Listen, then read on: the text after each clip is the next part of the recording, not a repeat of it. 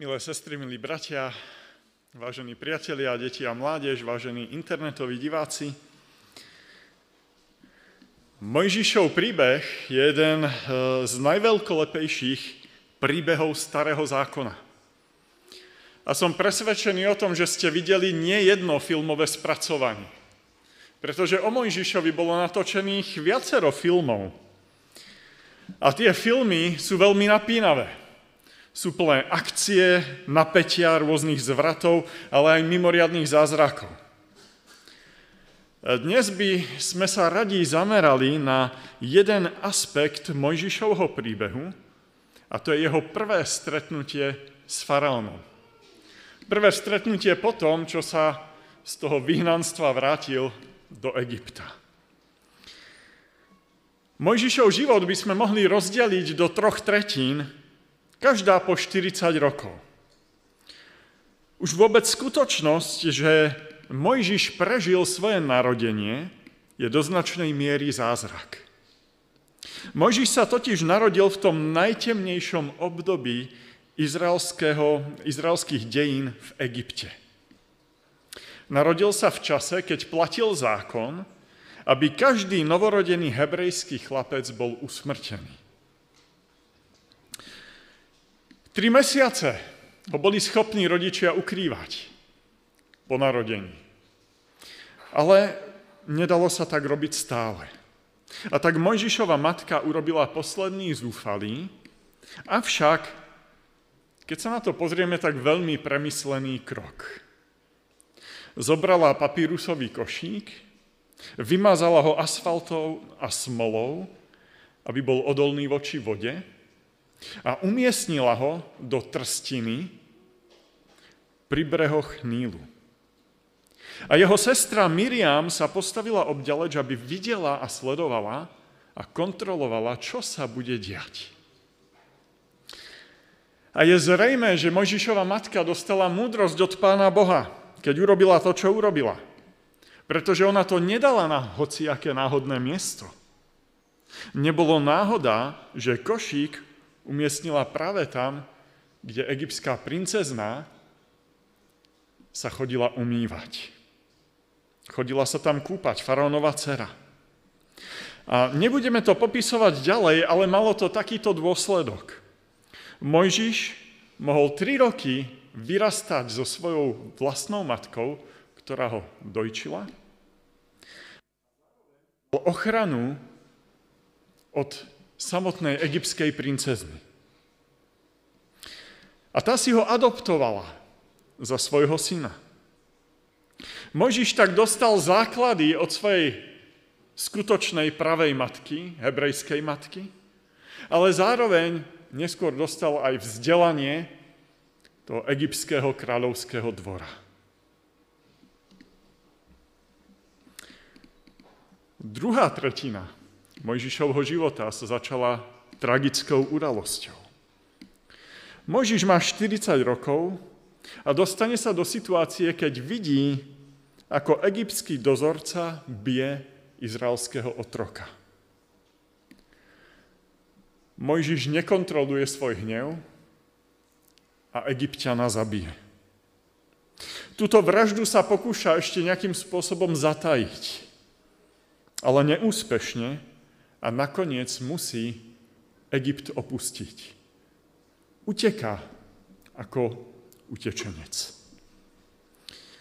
Uteká do Midianskej krajiny, kde stretne Ciporu, ktorú si vezme za manželku a ďalších 40 rokov žije práve v Midiansku, kde robí pastiera, pretože pasie ovce a stáda svojho svokra.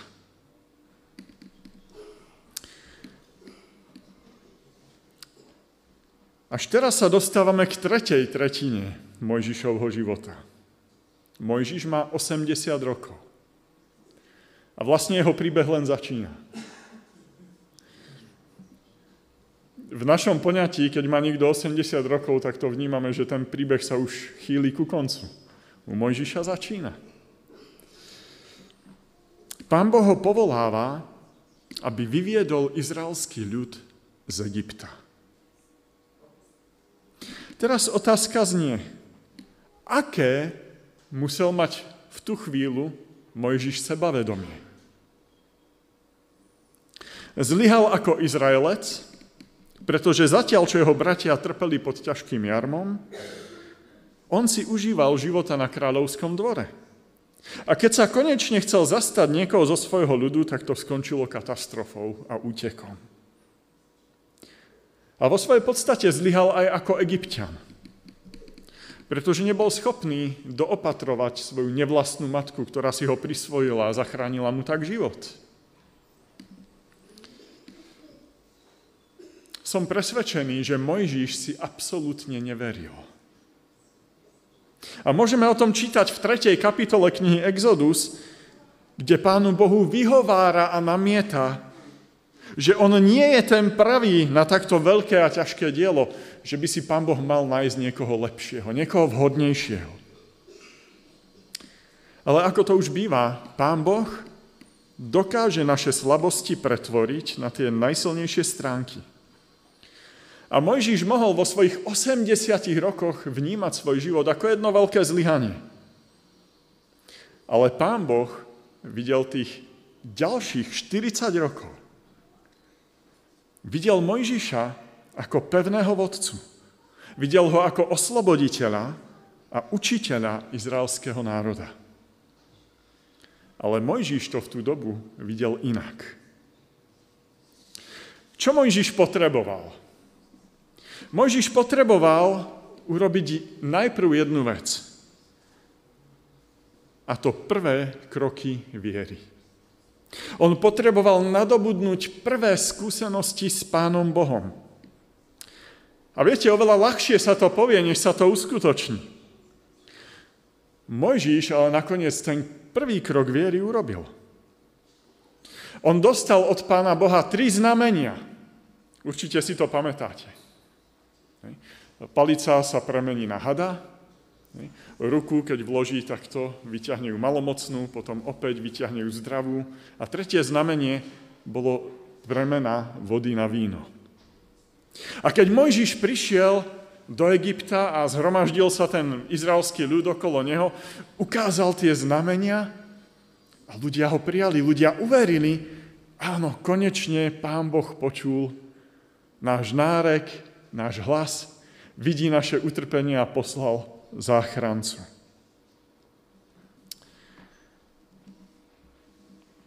Mojžiš posilnený touto skúsenosťou znovu nadobudol sebavedomie, ktoré je veľmi dôležité. A s týmto sebavedomím prichádza pred faraóna. Poďme sa teda pozrieť na to, aký výsledok malo toto ich prvé stretnutie. Otvorme si spoločne druhú knihu Mojžišovu, alebo kniha Exodus, 5. kapitola a budeme čítať trošku takú dlhšiu časť, aby sme to mali celistve, od 1. po 21. verš. Druhá kniha Mojžišova, 5. kapitola, od 1. po 21. verš. Potom Mojžiš a Áron predstúpili pred faraóna a povedali – toto hovorí hospodin, Boh Izraela. Prepusť môj ľud, aby mi na púšti pripravil slávnosť. Faraón však odpovedal, kto je hospodín, aby som ho poslúchol a prepustil Izrael? Hospodina nepoznám a Izrael neprepustím. Oni mu povedali, Stretol sa s nami Boh Hebrejov, dovol nám odísť na púšť do vzdialenosti troch dní cesty a obetovať hospodinovi nášmu Bohu, aby nás nepotrestal morom alebo mečom. Egyptský král im však povedal, Mojžiš a Áron, prečo odvádzate ľud od jeho prác? Vráťte sa k svojej robote. Faraón dodal, ľudu v krajine je veľa a vy chcete, aby prestal pracovať? V ten deň dal faraón poháňačom ľudu a dozorcom nad robotníkmi príkaz. Už nebudete dávať ľudu slamu na výrobu tehal ako predtým. Nech si slamu zbierajú sami. Žiadajte však od nich rovnaké množstvo tehal, aké vyrábali dosiaľ. Nič im nezľavujte, lebo sú leniví. Preto volajú, chceme odísť a obetovať svojmu Bohu. Tých mužov treba zaťažiť tvrdou prácou, aby sa mali čím zaoberať a nedávali na klamné reči. Poháňači ľudu a dozorcovia išli a oznámili ľudu. Toto hovorí faraón, slamu vám už nedám, sami si ju zbierajte, kde nájdete. Z povinností vám však nič neubudne. Ľud sa rozprchol po celom Egypte, aby si na strniskách nazbieral slamu. Poháňači naliehali a hovorili, robte každý deň tak, ako vtedy, keď ste dostávali slamu. Izraelských dozorcov, ktorých nad nimi ustanovili faraónovi poháňači, byli a hovorili, prečo ste ani dnes, ani včera neurobili toľko tehal ako predtým? Izraelskí dozorcovia sa išli sťažovať k faraónovi. Prečo tak zaobchádzaš so svojimi otrokmi? Slamu tvojim otrokom nedávajú, a predsa nám prikazujú, robte tehly. Teraz tvojich otrokov ešte aj bijú, ale na vine sú tvoji ľudia. Faraón odpovedal, ste leniví. A pretože ste leniví, hovoríte, poďme obetovať hospodinovi. Choďte a pracujte. Slamu nedostanete, ale určené množstvo tehál odovzdáte. Izraelskí dozorcovia videli, že je s nimi zlé, keď počuli, nesmiete znížiť dennú výrobu tehal. Keď vychádzali od faraóna, stretli sa s Mojžišom a Áronom, ktorí na nich čakali. Dozorcovia im povedali, nech to vidí hospodín a nech rozsúdi. Vy ste nám pokazili dobré meno pred faraónom a jeho služobníkmi. Dali ste im do ruky meč, aby nás povraždili.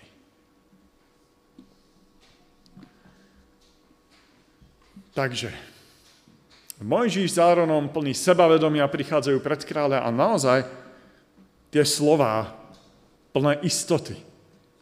Toto hovorí hospodín Boh Izraela, prepust môj ľud, aby mi na púšti pripravili slávnosť. Je to jasná reč, priama, ktorá je úplne v súlade s pokynmi, ktoré im pán Boh dal. Ale prichádza studená sprcha. Faraón uštedrí Mojžišovi lekciu dá mu pocítiť, čo to znamená, keď jedna s kráľom Egypta. Mojžiš posluchne Boží hlas, ale výsledkom nie je oslobodený národ. Výsledkom je ešte viac práce a viac driny pre jeho ľud. Ešte ťažší údel, ešte viacej bytiek a trestov. Celkovo situácia je oveľa horšia, keď pán Boh začal zachraňovať, než bola predtým. Mojžiš stratil priazeň aj svojho vlastného ľudu. Ako som povedal na začiatku, vždy sa mi postava Mojžiša veľmi páčila. Ako malému chlapcovi sa mi páčilo, aké mocné činy robi, e, Mojžiš robil, a dnes ako dospelému sa mi páči, ako Mojžiš sám seba opísal v tej drsnej realite života. Ono je to tak reálne. Ako, ča, ako často sa bojíme vykročiť tam, kde nás Pán Boh posiela. A potom, keď sa konečne odhodláme a konečne urobíme ten prvý krok viery, A možno zo začiatku sa dostaví aj ten malý úspech, ako aj u Mojžiša sa dostavil. Dá nám to ešte viacej sebavedomia, ale zrazu príde zrážka s realitou. Keď sa všetko to, čo sme v dobrej viere vykonali, obráti k horšiemu. A nie len to. Keď za Mojžišom prišli predstavení Izraelitov, ktorí boli zbytí za to, že neodovzdali rovnaké množstvo tehal, ako odovzdávali predtým, tak vyčítajú. Sú plní výčitiek. Vy ste nám pokazili dobré meno pred faraónom. Viete, čo sa tu udialo? Faraón dosiahol svoj cieľ. Svojim tvrdým postupom docielil rozkol medzi Izraelitmi a Mojžišom a Áronom. A takto funguje diabol. Úplne rovnako vnáša rozkol medzi Boží ľud a jeho vodcov. On je ten, ktorý od počiatku vnáša nedôveru. Áno, vodcovia nie sú vždy ideálni. A bolo to tak aj v prípade izraelského národa. Keď Ježiš chodil po tejto zemi, vodcovia Izraela mali viac negatív ako pozitív, ale Ježiš nikdy nevyzýval ľudí k vzbure alebo k neposlušnosti. V Matúšovom evaníliu môžeme nájsť 23. kapitolu, kde zaznieva od Ježiša najzdrvujúcejšia kritika smerom k zákonníkom a farizeom. Odhaluje ich pokritectvo, ale čo hovorí ľudu? V 3. verši 23. kapitole to nájdete u Matúša. Robte teda a zachovávajte všetko, čo vám hovoria, ale podľa ich skutkov nekonajte. Lebo oni len hovoria, ale nerobia.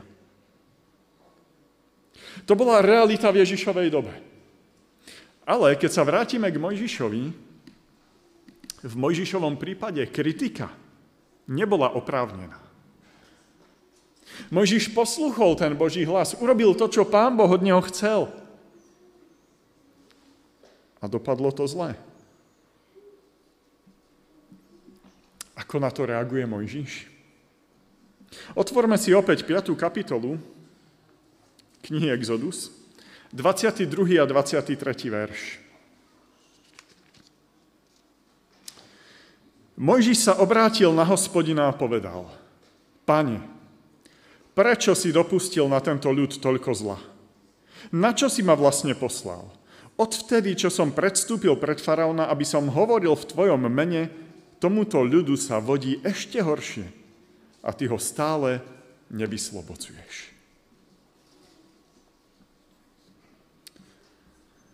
Všimnime si, tí izraelskí vodcovia prídu za Mojžišom a zosielajú na ňo kritiku.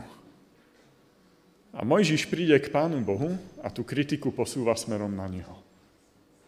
Pane, prečo sa to celé deje takto? Na čo si ma vôbec posielal? Veď to je horšie, ako to bolo predtým.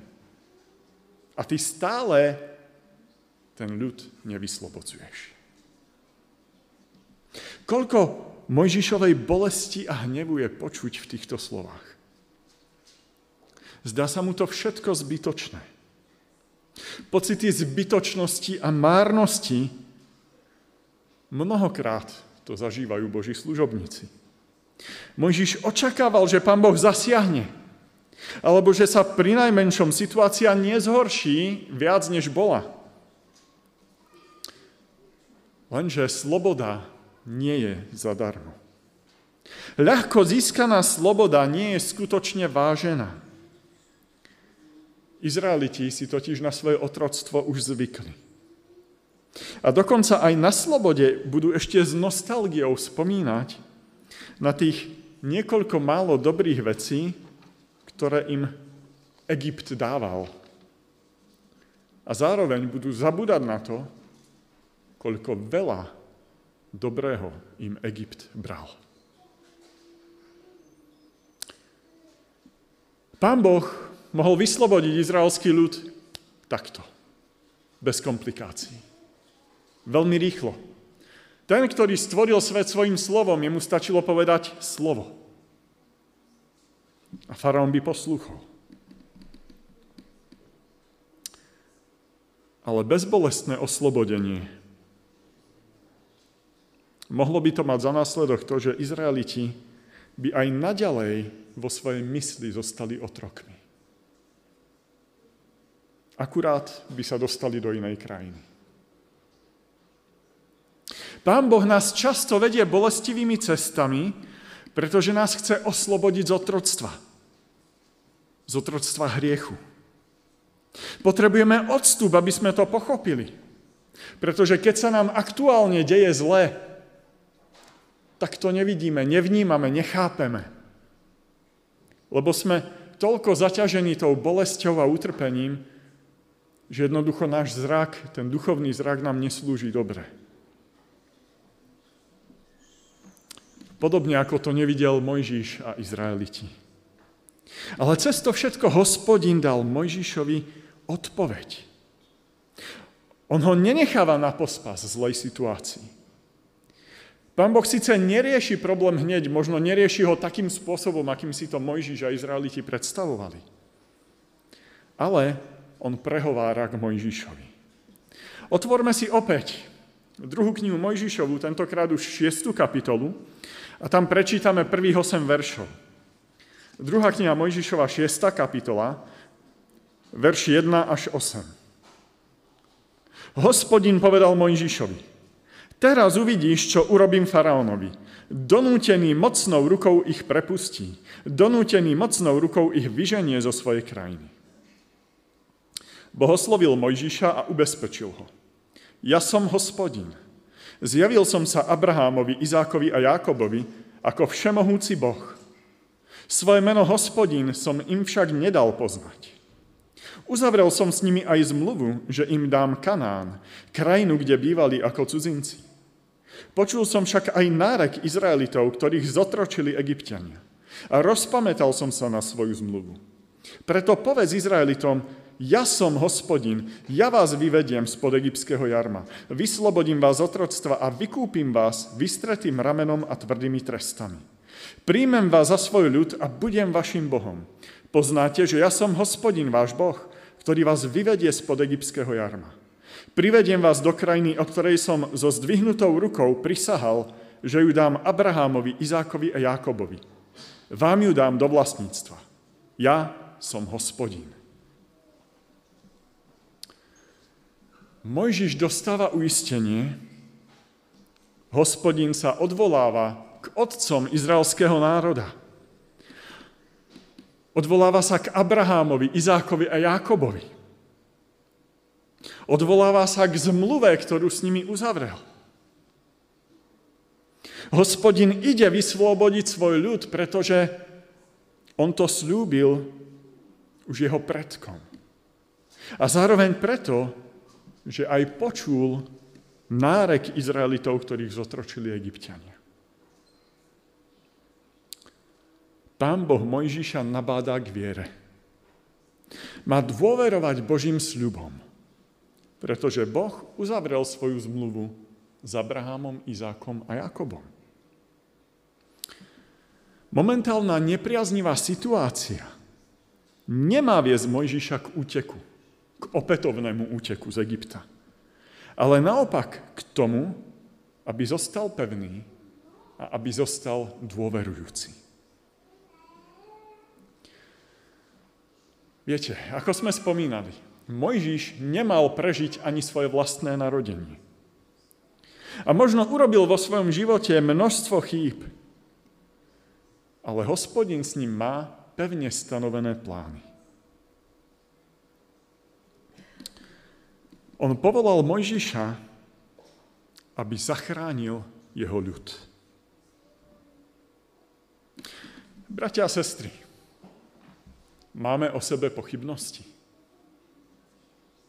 Pochybujeme o tom, či sme dosť dobrí, aby sme figurovali v Božích plánoch záchrany pre ľudí na tomto svete.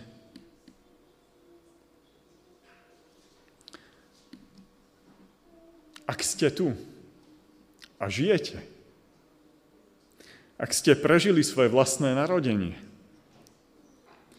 tak je to dostatočný dôkaz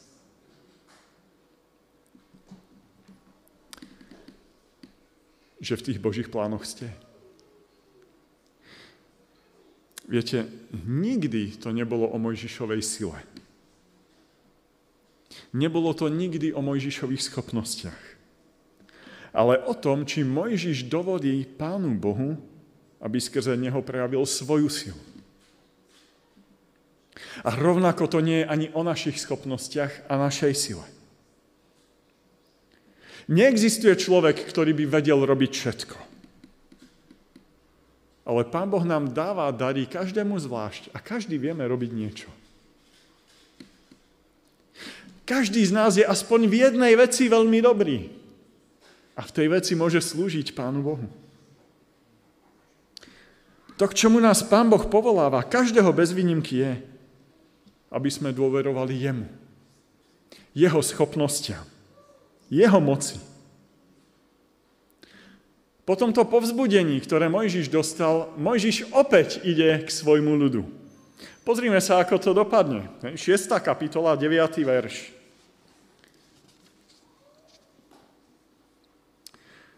Mojžiš to oznámil Izraelitom, no oni pre malomyselnosť a tvrdú robotu ho ani nepočúvali. Keď Mojžiš ide k Izraelitom prvýkrát, tak aspoň získa ich pozornosť, získa ich priazeň, ale teraz sa mu nepodarilo ani to, ani tú pozornosť získať. Zanepráznenosť egyptským otročením im zabránila, aby ho počuli. Viete, opäť mi to niekedy pripomína samého seba, keď si dokážem naplniť čas toľkými vecami a záležitosťami, že potom niekedy nezostáva ten čas na tie naozaj najdôležitejšie veci. A to je zastaviť sa a počúvať. Niekedy chce Pán Boh iba to. Zastaviť sa a počúvať. Ale pán Boh napriek tomuto neúspechu prichádza za Mojžišom znovu a dáva mu pokyny. 10. až 13. verš 6. kapitole. Hospodin ďalej povedal Mojžišovi, predstup pred faraóna, egyptského kráľa a povedz mu, aby prepustil Izraelitov zo svojej krajiny. Mojžiš však povedal hospodinovi, ak ma nepočúvajú Izraeliti, ako ma posluchne faraón? Okrem toho nie som výrečný. Hospodin prehovoril k Mojžišovi a Áronovi, dal im pokyny pre Izraelitov a pre faraóna, egyptského kráľa, ktoré mali umožniť odchod Izraelitov z Egypta. Pán Boh opätovne prichádza za Mojžišom a opätovne ho povzbudzuje, aby to nevzdal. Mojžiš ešte mnohokrát bude musieť predstúpiť pred faraóna. Ale pri každom ďalšom jeho stretnutí s faraónom bude jasnejšie, že za Mojžišom stojí niekto, ktorému sa faraón a ani celý Egypt nemôžu rovnať. A možno máme vo svojom živote každý z nás nejakého faraóna. Faraóna, s ktorým sa bojíme konfrontovať. Niektoré problémy dokážu vyrásť do extrémnych rozmerov. Viete, faraónovi veľmi záležalo na tom, aby ho v Egypte všetci videli ako Boha.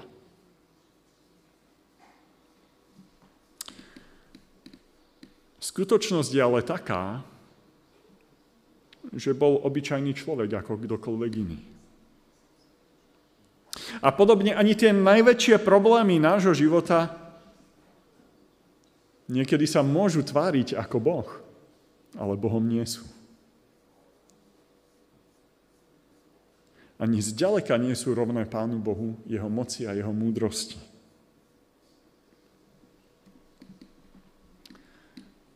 Ešte máme stále v pamäti nášho milého hostia, ktorý tu prednedávnom pôsobil, brata Gevina Antonyho.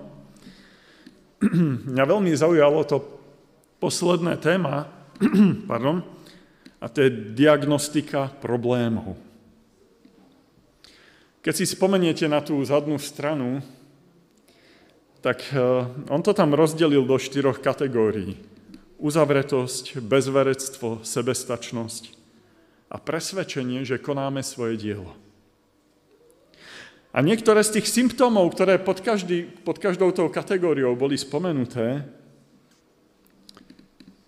môžeme vidieť aj u Mojžiša na začiatku, na jeho začiatku.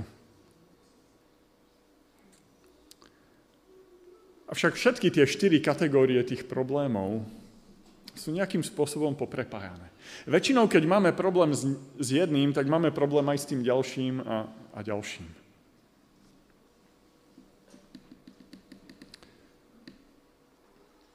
Mojžiš bol v oveľa ťažšej situácii, než do akých sa môžeme dostať my. Ale cez to všetko sa s ním môžeme v niektorých veciach stotožniť. Bol to človek, ktorý mal pochybnosti, ktorý cítil strach, ktorý cítil zmalomyselnenie a možno častokrát bojoval s rezignáciou. Nakoniec mu pán Boh pomohol a aj Mojžiš sa nakoniec mohol dostať po 80 rokov von z Egypta. Pretože aj keď v 40 rokoch z Egypta odišiel, tak on si celú dobu ten Egypt niesol sebou. A on sa tam znovu musel vrátiť, aby skutočne mohol výjsť z tejto krajiny otroctva.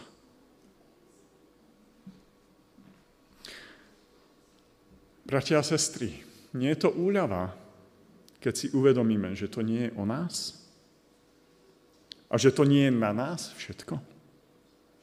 Že to nie je naše dielo zachrániť svet. Nemôže byť. Pretože my sami sme na zozname zachránených. Pán Boh má dôvod, prečo tu ste dôvod, prečo existujete. Prečo ste prežili až do posiaľ.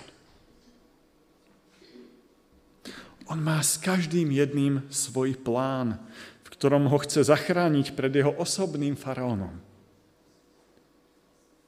ktorý nám ničí životy. Viete, Pán Ježiš Kristus všetkých týchto našich faraónov zobral a vyniesol na Golgotu. A tam boli ukrižovaní na kríži spolu s ním. Naši faraóni, osobní faraóni. Tie zdroje našich obav, strachov, neviery a všetkého, čo je s tým spojené. Získať slobodu nie je vôbec ľahké. A už vôbec to nie je lacné. ale Pán Boh to vybojoval za nás. A vďaka Jeho sile a Jeho moci a Jeho pomoci to dokáže úplne každý z nás. Každé malé dieťa. Ja za to Pánu Bohu ďakujem. Amen.